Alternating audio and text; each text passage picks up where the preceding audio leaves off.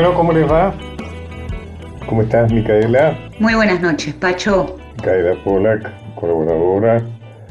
Eh, Nacho Guglielme, que está a cargo de la parte técnica. También un saludo para um, Daniel Marcove, un buen asesor. Eh, hoy 2 de abril vamos a hablar de Malvinas. Uno de los caminos de este programa es la historia. Así que vamos a hacer historia porque a, veces se olvida ese tema, o sea, devorado por todo el tema del, conflicto de Malvinas, la guerra, etc. Pero es importante revisar la historia. Eh, no se sabe quién descubrió las Islas Malvinas, funcionalmente, lo cual es muy importante para establecer el criterio de la soberanía. Eh, el Reino Unido, Francia, España se atribuyen el descubrimiento de las islas, pero no hay ninguna prueba concluyente que nos permita inclinarnos por uno o por otro. Desde el año 1502 se pueden ver las islas en los mapas y portulanos de la época. Eh, se sabe que el 7 de abril de 1502 el famoso Américo Vespucio, que dio nombre a algo que no descubrió como es América, como se sabe, hizo alarde de haber descubierto América ante el príncipe florentino, lo cual hizo que, bueno, que se incluyera su nombre en los mapas. La cuestión es que este Américo Vespucio sí divisó un archipiélago según su descripción, que indudablemente podrían ser las Islas Malvinas. El primer mapa de las islas fue realizado en 1520 por un tripulante de la expedición de Magallanes, que se llamaba Andrés de San Martín. El gobierno británico insistió durante mucho tiempo que John Davis había sido el descubridor de las islas en 1592. Es importante porque basó, y de alguna manera sigue basando, sus derechos de soberanía en función de este artilugio que es falso porque se descubrió, se confirmó que John Davis no descubrió las islas. En 1592, como dijimos que era la fecha del supuesto descubrimiento, las islas ya aparecían en mapas españoles. ¿No es cierto? Decíamos recién que el primer mapa específico de las islas data de 1520, realizado por Andrés de San Martín, el tripulante de la expedición de Magallanes. Dentro de lo incuestionable está la visita en 1600, cuando lo visita el marino neerlandés, es decir, holandés, Sebald de Wert. Él recorre las islas, eh, inclusive en, algunos mapas que se realizaban en aquellos tiempos, incluyen el nombre de Sebald Einland, es decir, las tierras de Sebald. Siguiendo con esta historia, 90 años más tarde, en 1693, otro inglés, esta vez John Strong, navegó entre las dos islas principales. Y se supone, se dice, se cree que desembarcó mm, muy brevemente. Pero él bautizó el estrecho de San Carlos con el nombre de Falkland Channel, de ahí viene el nombre de las islas Falkland que es el nombre que le dan los intrusos británicos. En 1749, seguimos adelante en el tiempo, el almirantazgo británico organiza una expedición para hacer descubrimientos, sea, dentro del espíritu imperial, que lo llevaba a recorrer todo el mundo, adueñándose de tierras que no le pertenecían, lleva adelante una expedición con la idea de apoderarse de aquello que encontraran en los mares de América del Sur, del Atlántico Sur. Y dentro de esta idea estaba hacer un relevamiento de las costas de Malvinas. Pero la idea fue establecer una base, esto se habla poco, ¿no? Fíjate, Mica. La idea era establecer una base naval en las Malvinas que podía ser utilizada para eh, atacar a las naves españolas y también a las colonias españolas en América. Los españoles, la corona española se entera de este proyecto y entonces protesta, eh, aprieta, diríamos, a Inglaterra para que desista de esta idea. ¿no? Efectivamente, Inglaterra cancela el proyecto. Pero hay algo interesante, es que Gran Bretaña ahí acepta la propiedad española sobre las islas y le pide permiso. Y cuando los españoles se enojan, cancela el proyecto. Es decir, que el Reino Unido era consciente de que los tratados vigentes le impedían navegar por esas regiones. Digo esto porque un tema de soberanía, evidentemente, si Argentina se independiza de España y las Malvinas son españolas, indudablemente el derecho argentino sobre las islas es indudable, solamente dudable por Inglaterra, por supuesto. Luego aparece Bougainville, francés. Los franceses no se quedaban quietos en el ímpetu imperial, y entonces el 15 de septiembre de 1763 es importante, ya van a ver por qué, una expedición francesa comandada por Louis Antoine de Bougainville zarpó del puerto francés de Saint-Malo, Saint-Malo, para establecer una colonia en las Islas Malvinas.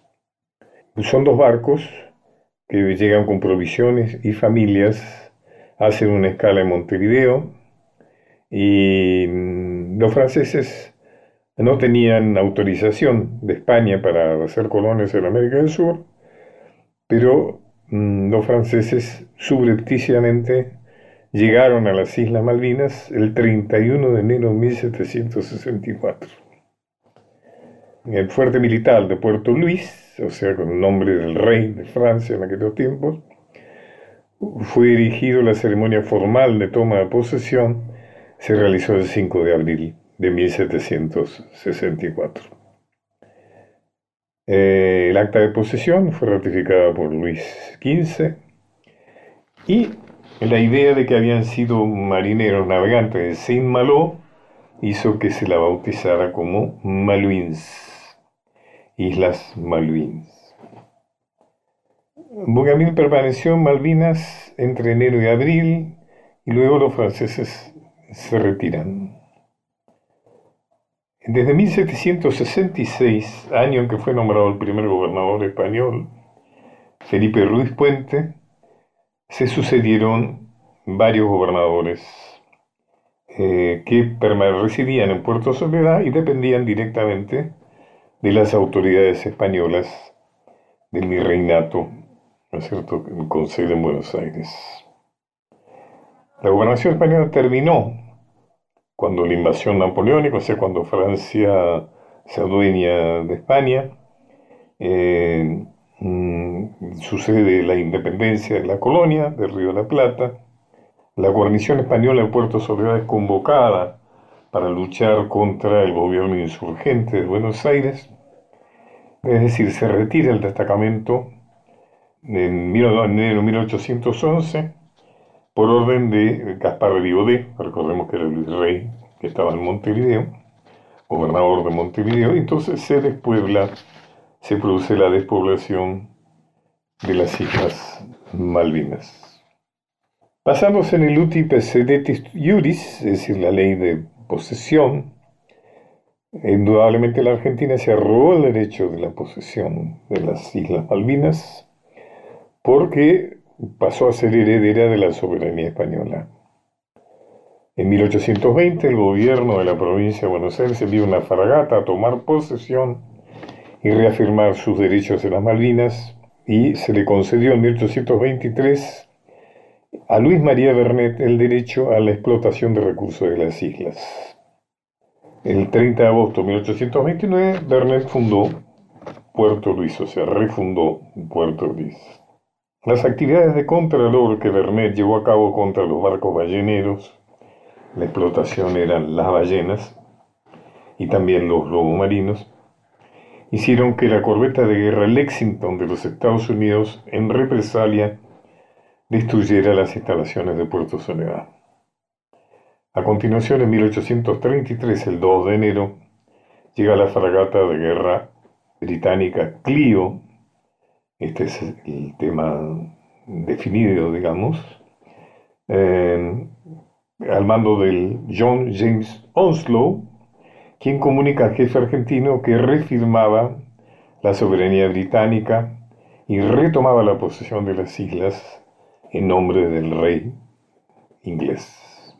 Quien estaba a cargo de, de las islas, José María Pinedo, el capitán de la goleta Sarandí, lógicamente no se consideró en condiciones de resistir y optó por embarcar a sus hombres y retornar a Argentina. Al día siguiente desembarcaron las fuerzas británicas, hicieron, izaron su pabellón y arriaron el Argentina. Desde entonces tenemos a los intrusos británicos instalados en nuestras islas.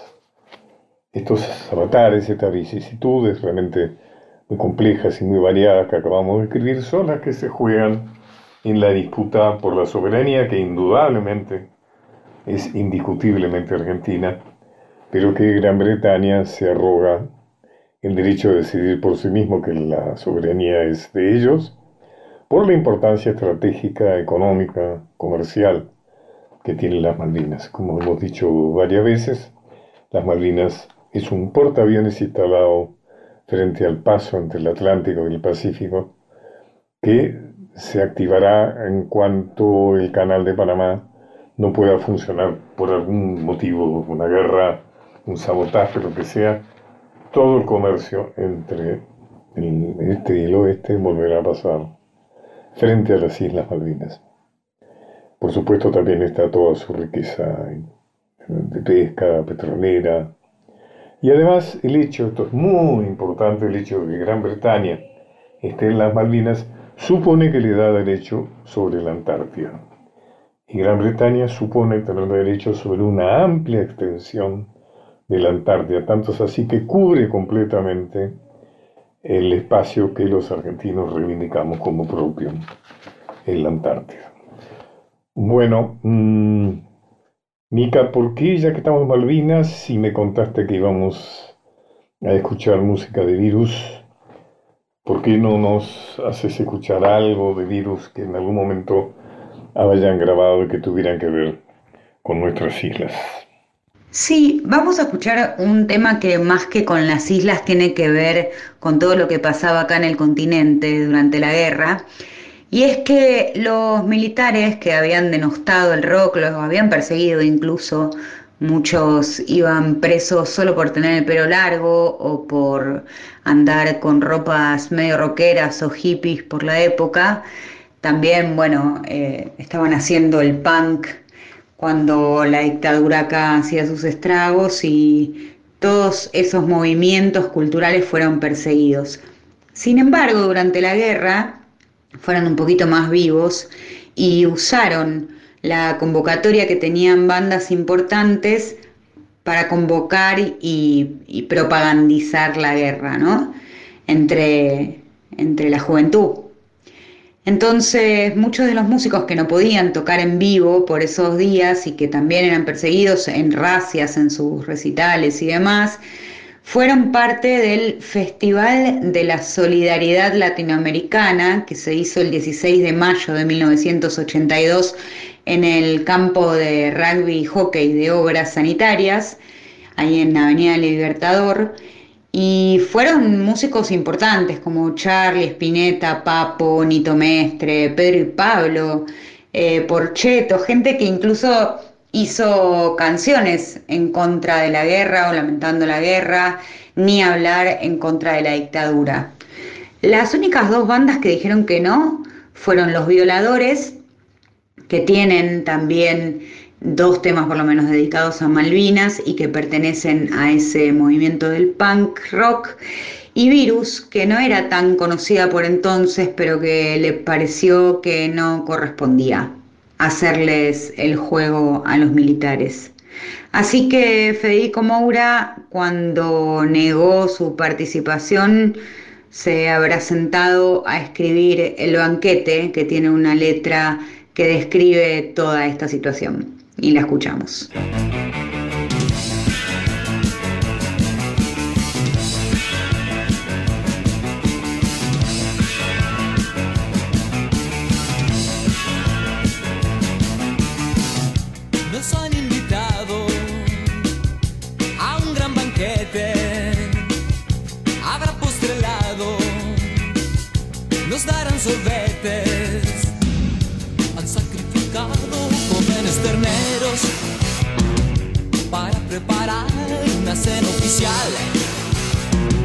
Se ha autorizado un montón de dinero, pero prometen un magistral.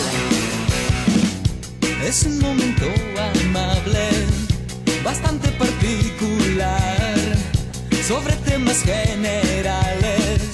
Nos llaman a conversar. Los cocineros son conocidos, sus nuevas recetas nos van a ofrecer. El guiso parece algo recocido.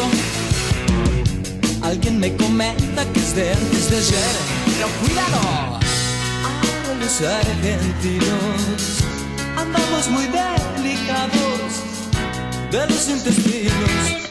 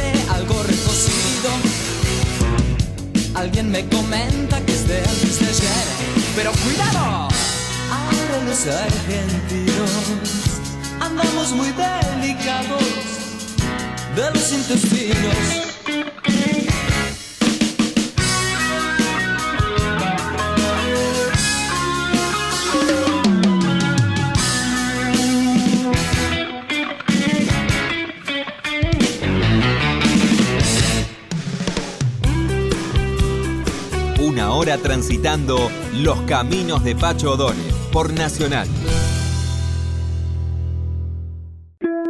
Continuamos con Los caminos de Pacho O'Donnell.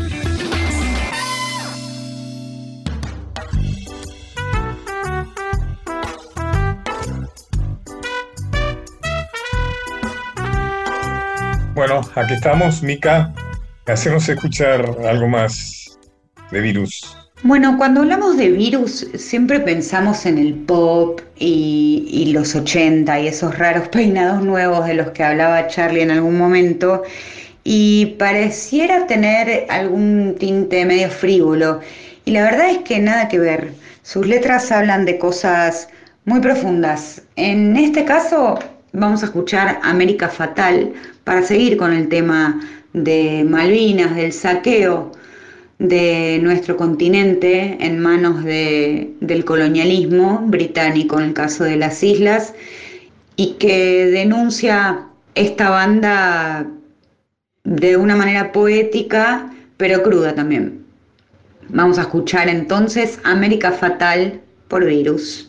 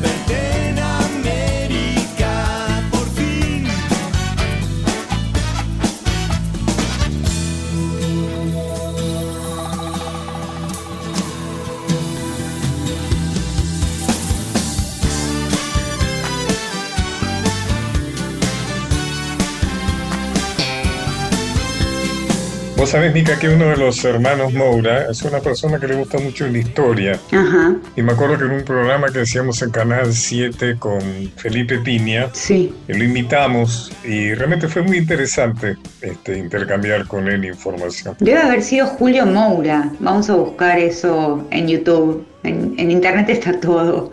Tal vez lo podemos rescatar.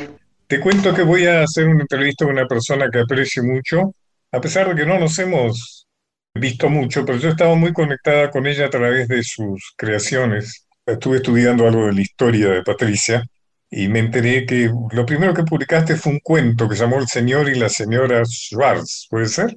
Hola Pacho, sí, en una revista que existió, que dirigía Sergio Holguín hace millones de años y que se llamaba V de por Boris Vian, y era como un concurso, una convocatoria y me animé y, creo que fue mi segundo cuento más o menos legible ese. Y te premiaron, a usted has tenido muchos premios a lo largo de tu, de tu carrera, ¿no? El premio Clarín, el premio Monte Ávila, Monte Ávila, el premio del Instituto Nacional de Teatro, etcétera. Fuiste alumna de Eve Ward. Qué persona encantadora, Eve Ward, y talentosa, ¿no? Sí, yo soy rosarina y, y vivía en Rosario todavía. Eh, ahora vivo en Barracas, cerca de, de San Telmo, entre, entre, mm, eh, entre el Parque Lesama y Clarín. Y yo quería que ella fuera mi maestra, que me ayudara. Y me daba mucha vergüenza. Yo ant- antes era súper tímida, me daba mucha vergüenza hablar. Y mm, entonces digo, ay, ¿cómo le digo? ¿Cómo me acerco? Y entonces veo que ella va al baño, ¿no? En un club, que era un ve- un vestuario enorme. Entonces la sigo y me pongo en el, en el cubículo, digamos, del baño de al lado.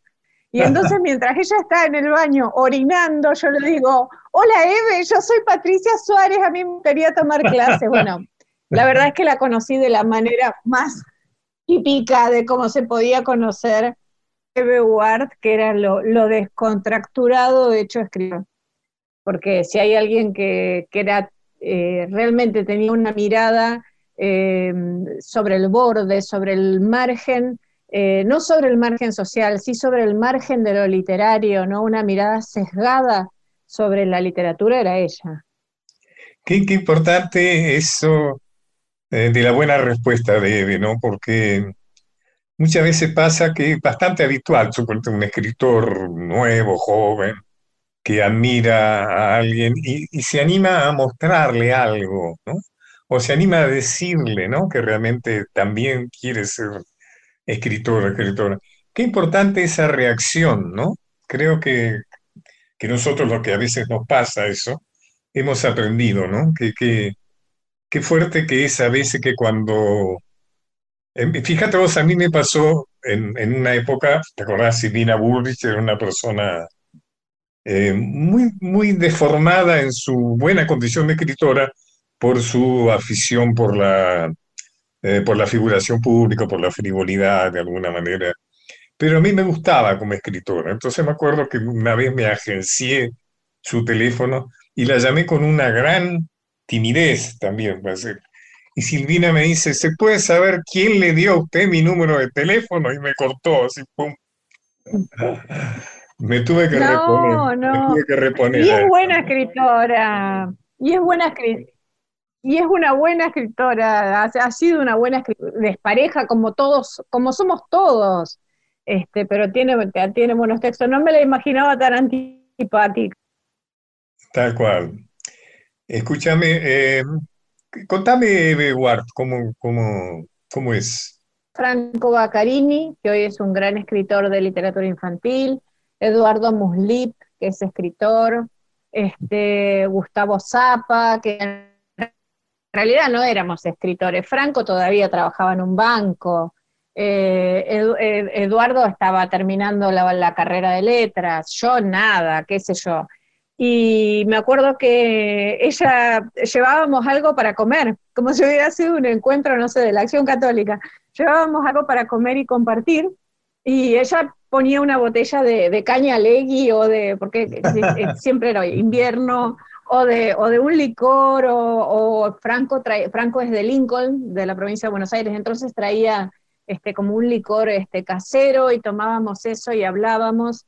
Y, a mí me enseñó algo muy importante, eh, que tiene su lado bueno y su lado malo, digamos. Eh, yo cuando conocí a Eve, Eve era una mujer de 60 años con una gran pluma literaria. Pero ella había hecho su carrera en las editoriales pequeñas.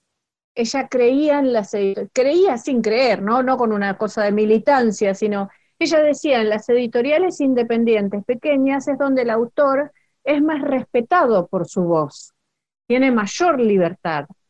Y ella había hecho su carrera hasta que, bueno, de pronto fue, era una voz tan singular dentro de la Argentina que este, entra en Alfaguara, que entra en las grandes editoriales.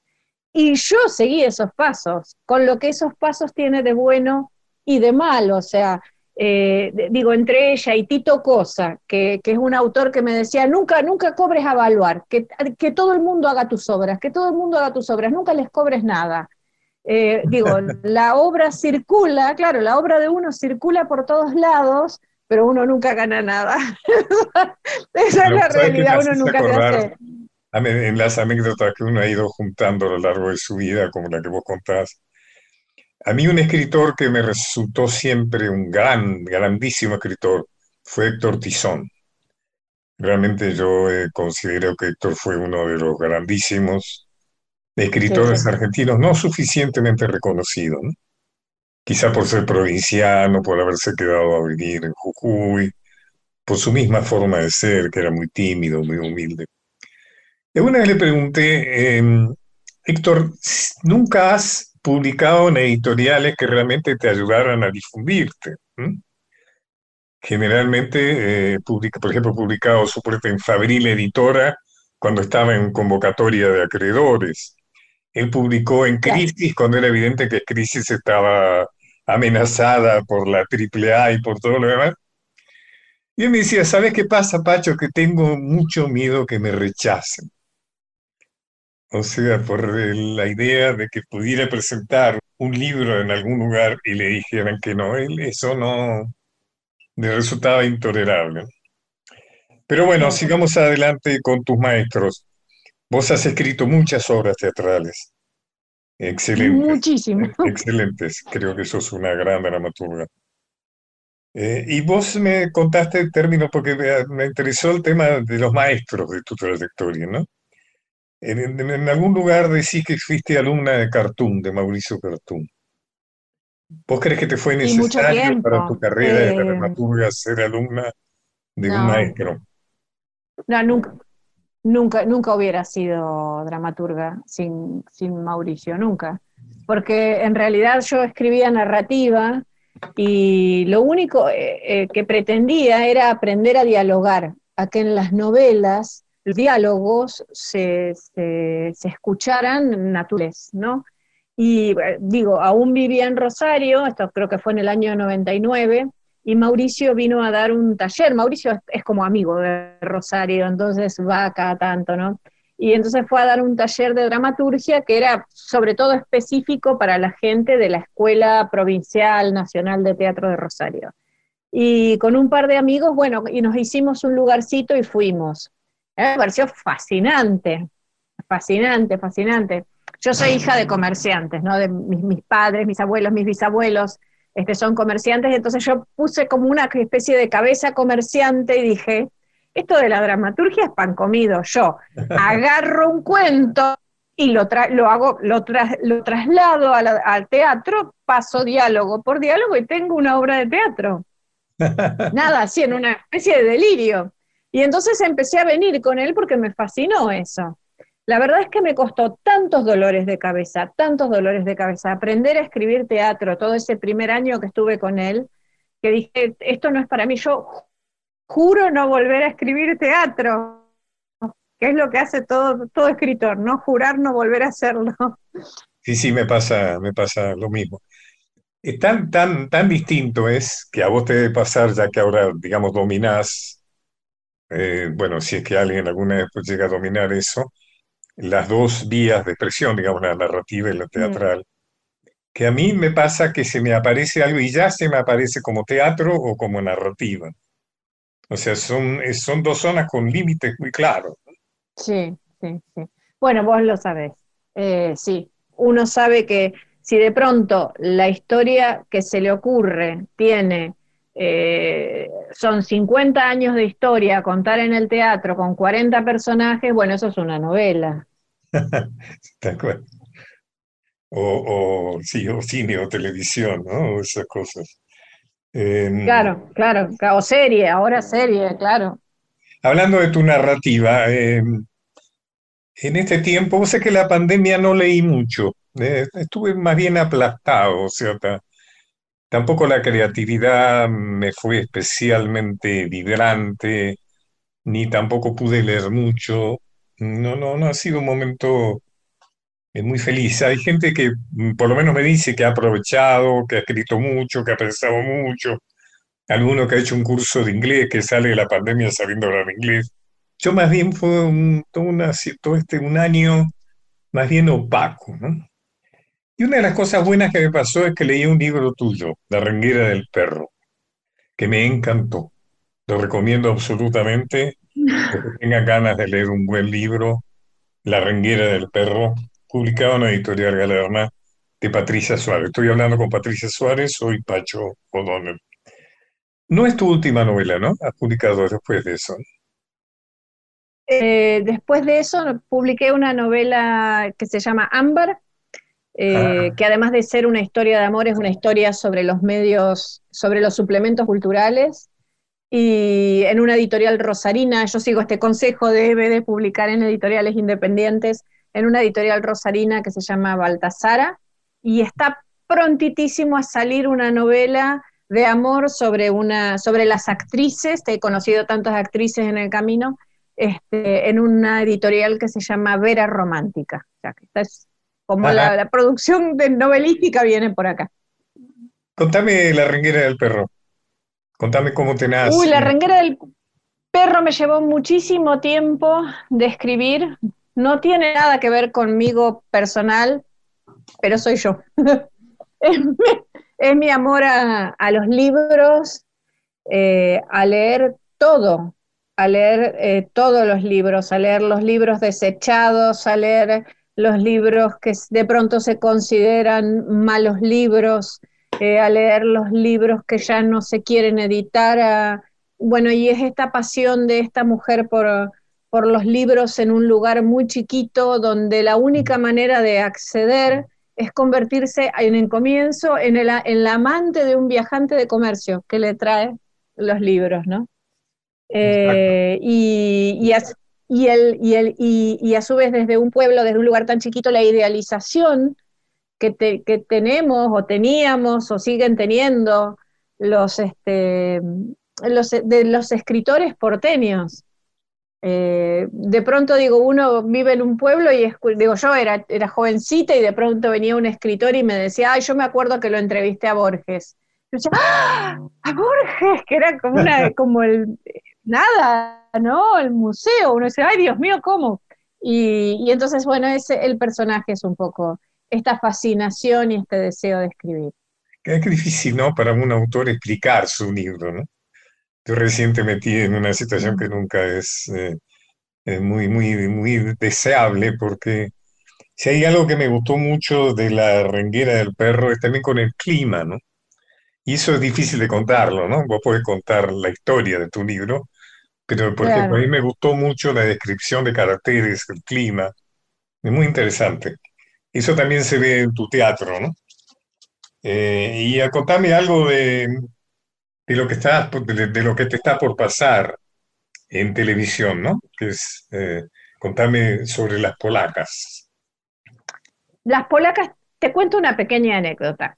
Las polacas yo les, la escribí con, en, un taller con Mauricio, eh, el primer, un taller que se armó para autores santafesinos, de los cuales tengo nada, la tristeza de que ya no estén en este taller ni Rafael Brusa ni Jorge Ricci, que fallecieron hace muy poquito.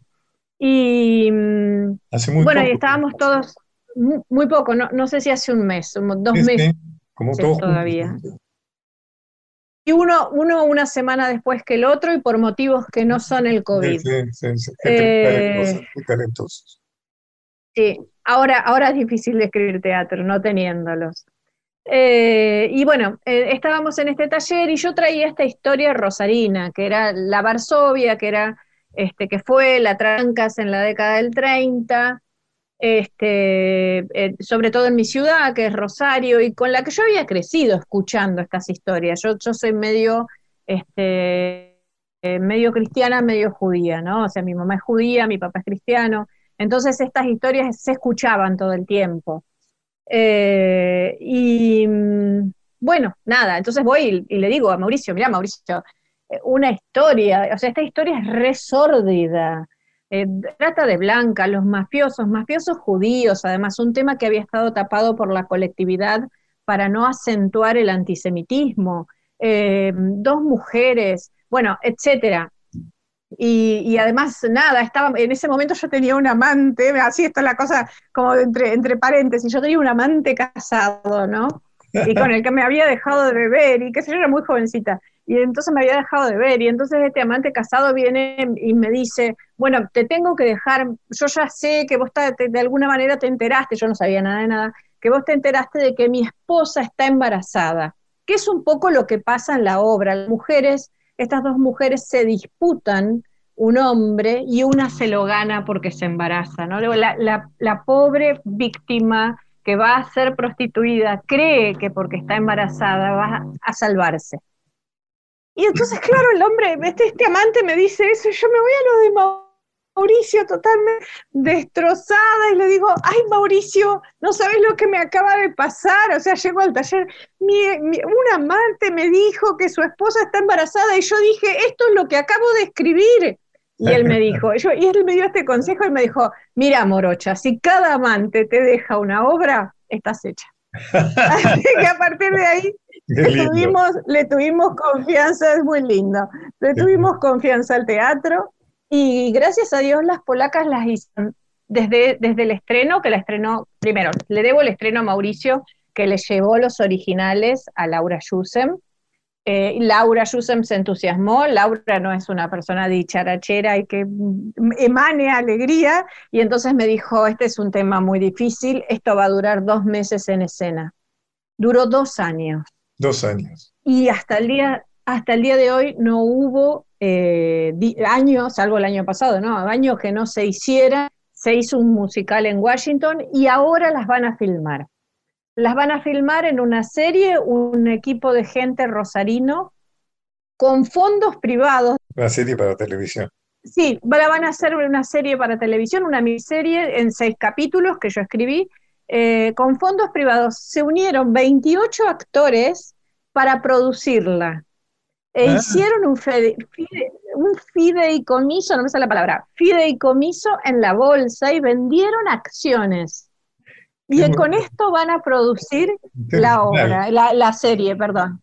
y la verdad es que es para sacarse el sombrero porque si eh, la situación está tan difícil que depender de todos los fondos en este momento, ¿no? que se supone que están destinados en gran parte a la salud y qué sé yo, eh, me parece muy loable que en un Estado que en este momento se las ve tan difíciles, tan negras para mantener, para sostener la cultura, se hayan unido de manera privada este, los actores. Los...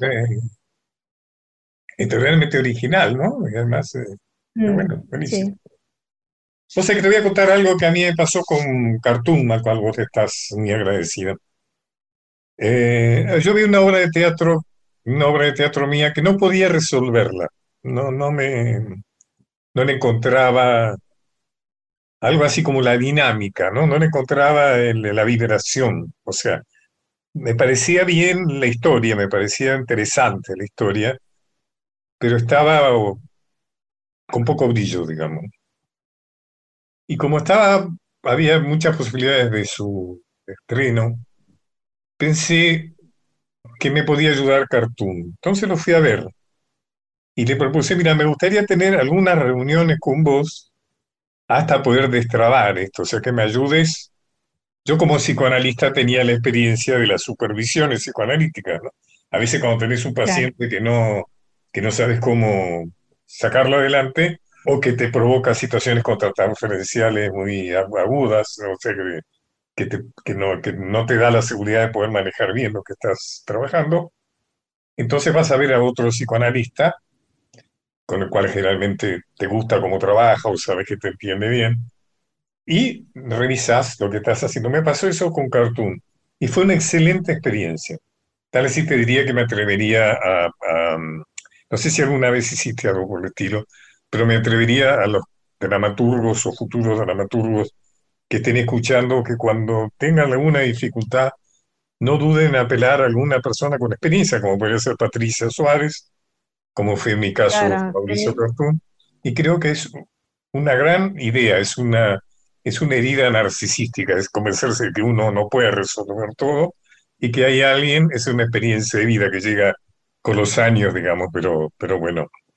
Eh, Patricia, ¿cuáles son tus eh, siguientes proyectos? Eh, bueno, ya me has contado este proyecto tan interesante, ¿no? De las polacas. Pero contame qué otra cosa estás. Y la novela esta que está al salir, que es una novela sobre una actriz que se llama Segunda Chance, eh, que bueno, que va haciendo toda una peripecia eh, para cambiar su vida y va a salir en, en un sello eh, argentino, Vera Romántica. Estoy con una policial que estoy ahí arreglándola, que es dos mujeres que se comen a un hombre en la fiesta del pastelito Ah, en una especie de, en una especie de novela negra que se comen a, a un hombre que se, que se ha violentado con ellas y bueno, salió, la, salió mal. ¿Qué hacemos con el cadáver? Justo llega la fiesta del pastelito de Gowing y bueno, tengo una ah, oportunidad. Nada de pangolín, nada de pangolín. y después escribo, yo qué sé yo, escribo todo el tiempo. Vos has hecho algo que yo nunca hice y que me gustaría saber tu experiencia, que es escribir libros infantiles, no, sé cómo- no sé si es una buena calificación, pero libros para, para pibes o pibas y adolescentes. ¿Cómo, cómo es esa experiencia? Bueno, a ver, eh, yo hace poco leí un, un texto de Emma Wolf, que es una gran escritora para chicos, y ella decía, eh, qué horror esto que de la gente que dice eh, que no busque, que busque su, que conecte con su niño interior para escribir. Entonces, yo pienso, porque yo siempre lo he hecho así, yo pienso que la única manera de, de explicar por cómo escribir un, yo, cómo he escrito libros para chicos, es que no crecí nunca. Yo creo que no crecí nunca, que me quedé los 10 años y tomé una forma grande, en serio lo digo, y tomé una forma grande, digo, para mí escribir es, es lúdico. Eh, y miro, y, y también, también hay una realidad, que es para escribir eh, libros infantiles uno tiene que estar conectado con los productos eh, artísticos para la infancia, entonces digo, ver películas, ver dibujitos, leer otros autores infantiles, eh, no solo tener hijos y nietos, sino, bueno, a ver, ¿por dónde pasa hoy la cabeza de un niño? ¿Qué casi. preocupaciones tiene? Casi como el proceso que te pasó con el teatro, ¿no? Eh, No, no es fácil, hay que, Claro, claro. hay que aprender, ¿no? Hay que, es un género. Hay que aprender, hay que aprender. Y los géneros literarios dan, en general, dan más satisfacciones que el, que el pretender escribir la novela, ¿no? El, voy a ser el Ulises, la novela que va a cambiar la Argentina. Eso en general me parece Además- que es una lucha. Además, desde el punto de vista de repercusión, por llamarlo de alguna manera, o de mercado, si quieres utilizar una palabra más obscena, la gente de las editoriales me dice que son, eh, eh, digamos, un ramo de, de buena salida, ¿no? O sea, que, que, que se venden más libros infantiles que libros adultos, ¿no? No sé si es así, si es así. Eh, ha sido así hasta, bueno, con la pandemia un poco Sí, se- sí. eso se cayó y, y tuvimos un par de años de recesión eh, de, compras de los ministerios y de la CONAVIP y todo esto, eh, que ayudaba mucho al, al medio de literatura infantil para salir adelante. Pero bueno, hay un, hay un punto donde estamos conectados y, y es esto, digo, nosotros cuando hablamos, hoy día, cuando hablamos de un texto, ¿no? Que uno dice, bueno, digo, yo a veces lo digo y digo, ay, qué horror, y decimos este producto, y hablamos del libro, del texto literario como producto. Y, y yo decía, ¿cómo ha cambiado? Digo, esto que vos me decís, yo soy, que sos psicoanalista, yo estudié psicología cinco años y vivo en terapia desde, qué sé yo, desde que, no sé, desde que tengo uso de razón. Y entonces yo decía, cuando yo entré a la facultad en el año 87, 88, 89, el objetivo de ser feliz, si vos le decías a alguien, yo quiero ser feliz, yo quiero la felicidad para mi vida, te echaban a patadas en el traste de la facultad por tarado. Y hoy la felicidad es una obligación. Viste que la gente te dice, vos lo importante es que vos seas feliz. Y vos decís, soy heroinómano, soy heroinómano y mato gente, pero si te sentís bien y sos feliz es importante. ¿Cómo? ¿De dónde salió esto? Ese es un mecanismo de la sociedad de consumo, ¿no? La idea de que, tienes que ser feliz y tenés que, buscar los caminos para ser feliz, que tiene que ver con el consumo, ¿no es cierto? O sea, pero como nunca llegás a ser feliz, ahí está el tema de la insatisfacción, que es la clave del consumo. O sea, uno consume, consume, consume porque estás buscando algo que en realidad nunca encontrás. Pero justamente esa falta es lo que de alguna manera le da sostén a la sociedad que vivimos. En fin, ahí puedes ir encadenando una serie de conclusiones. Ahí también tenés la marginación de, los viejos, porque como no consumen, son personas de descarte y demás, ¿no? Pero sí, la idea de que hay que ser feliz. más claro esta obligación, o, que en algún momento eh, eh, políticamente sea el derecho a ser feliz. ¿Cómo qué es esto del derecho a ser feliz? En todo caso, digo, uno, uno es deseante. Además, el concepto, de, el concepto de felicidad, ¿no? Que tiene que ver con... Mm, mm. Patricia, ha sido un gustazo, en serio, ha sido un gran gustazo. No, el mío. Me quedan, me quedan tantos temas para conversar con vos. Inclusive el hecho de que, la primera que escribió novelas para celular, eso lo vamos a conversar eh, en, otro, en otro encuentro que hagamos. Patricia, muchas gracias. Buenas suerte con todo. Muchas gracias. Te, felicito. Siempre ha sido un placer leerte. Muchas gracias. Verte en teatro. Seamos, infelices, pero lectores. Seamos infelices, pero lectores. pero deseantes. seamos felices leyendo, ¿no? Buenísimo. Muchas gracias. Pacho O'Donnell está en Nacional, la radio pública.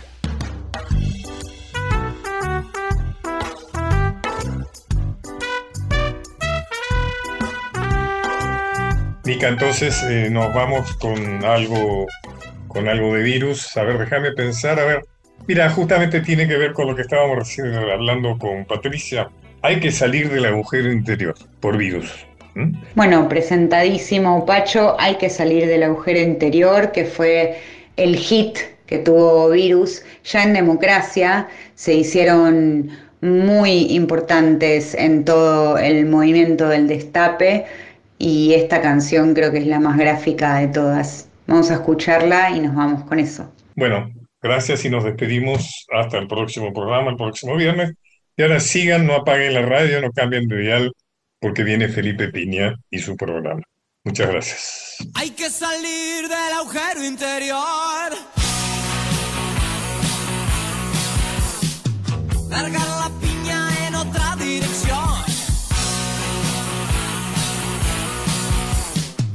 No hace falta ser un ser superior. Todo depende de la transpiración.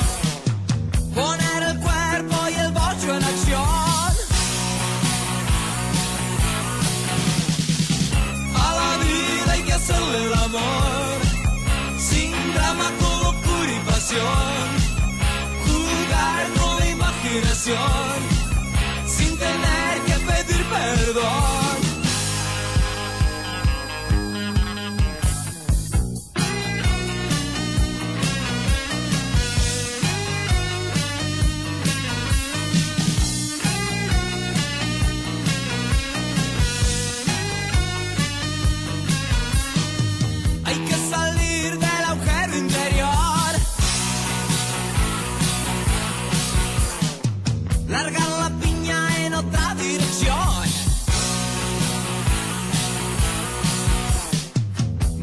falta ser um ser superior.